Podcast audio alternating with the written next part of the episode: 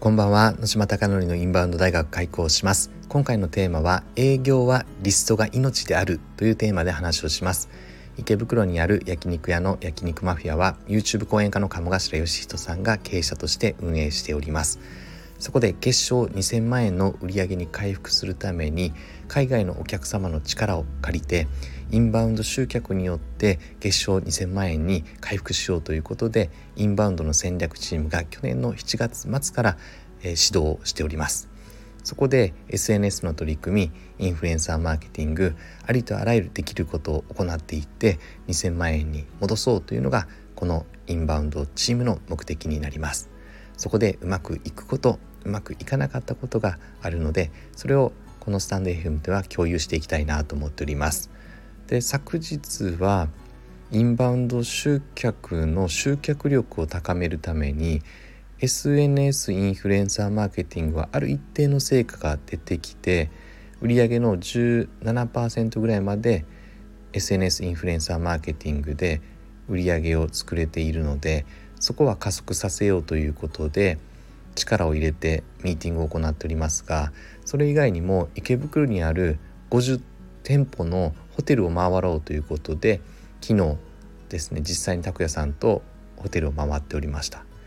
でホテルを回る時にいきなりリスト化するのではなくて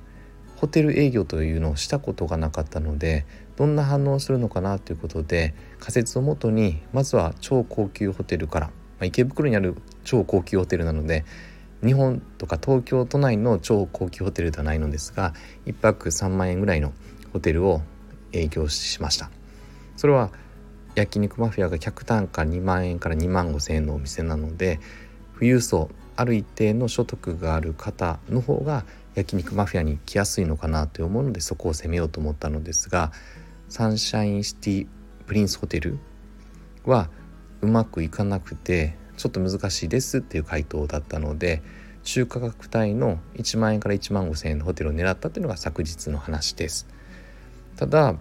これはですねもう少し踏み込まなくてはいけなくて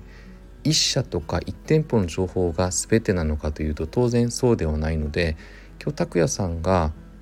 来月5月に歌舞伎町にオープンするブルースター東京というこれも高級ホテル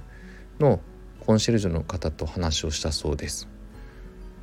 旧来の友人ですかね。がたまたま、えっと、そこに移っていてでオープンするということなので拓也さんが連絡したら打ち合わせをしたという流れです。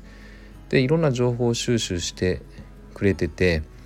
コンシェルジュの方ってどういう動きをしてるかというと都内に紹介できるお店を自分でリサーチを常にしてですね探しているそうです。でコンシェルジュからお店紹介していいですか？って挨拶も行くことがあるそうです。なのでプリンスホテルはですねこの聞くところによると過去ですね社長がインサイダー取引で、ま、いろんな問題が数十年前にあったらしくちょっとこれしっかり調べてないのであの正しい情報かどうかわからないですがそれ以降ですねルールがかなり厳しくなって営業が難しくなったという話らしいです。ただコンシェルジュというのはそういう動きをしているので高級ホテルにはコンシェルジュがいる可能性が高いので諦めずにですね高級ホテルやめようかって話を昨日時点ではしてたのですがやっぱりリストは高級ホテルで先に作っていたのでそこも仕掛けていこうという話です。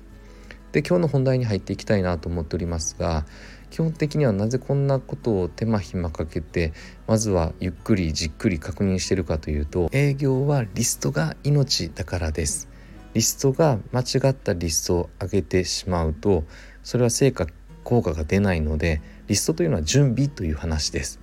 なのでこの準備をするためにはリサーチをしなければならなくてリサーチというのはネット情報で調べることもリサーチですがなかなかネットの中ではウェブ検索では調べきれなかったりとか書いていなかったりとかもちろん本を見るとか読むとかあとは新聞を見る読むだったりとか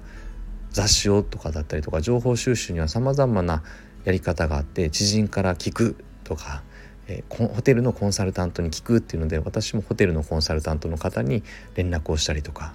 しておりました。なのでありとあらゆる多角的に情報を集めていって準備をしなければ最初に出したリストで行こうぜって言ってもそれは失敗する確率が大いにあるという話です。なので営業というのは私はですねもう20年近くやっておりますが特にこのリストさえ精度が高ければあとは確率論なのでその営業の当然営業力もありますが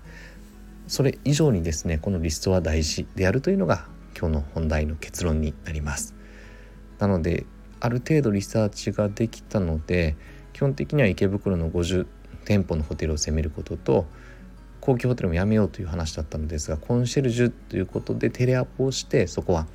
でその方々に対して一回焼肉マフィアにご飯食べに行きませんかというアナウンスで別立てで進んでいこうということで考えております。あなたの店はどのような取り組みをしているでしょうか？是非こんなことやってるよっていうのがあればまた教えていただければ嬉しいです。あなたのお店がたくさんのお客様で溢れることを願って焼肉マフィアがより一層海外のお客様が笑顔あふれてそして売り上げが上がることを願ってこれで本日の放送を終了したいなと思っております。本日も最後までご清聴いただきまして本当にありがとうございます。おやすみなさい。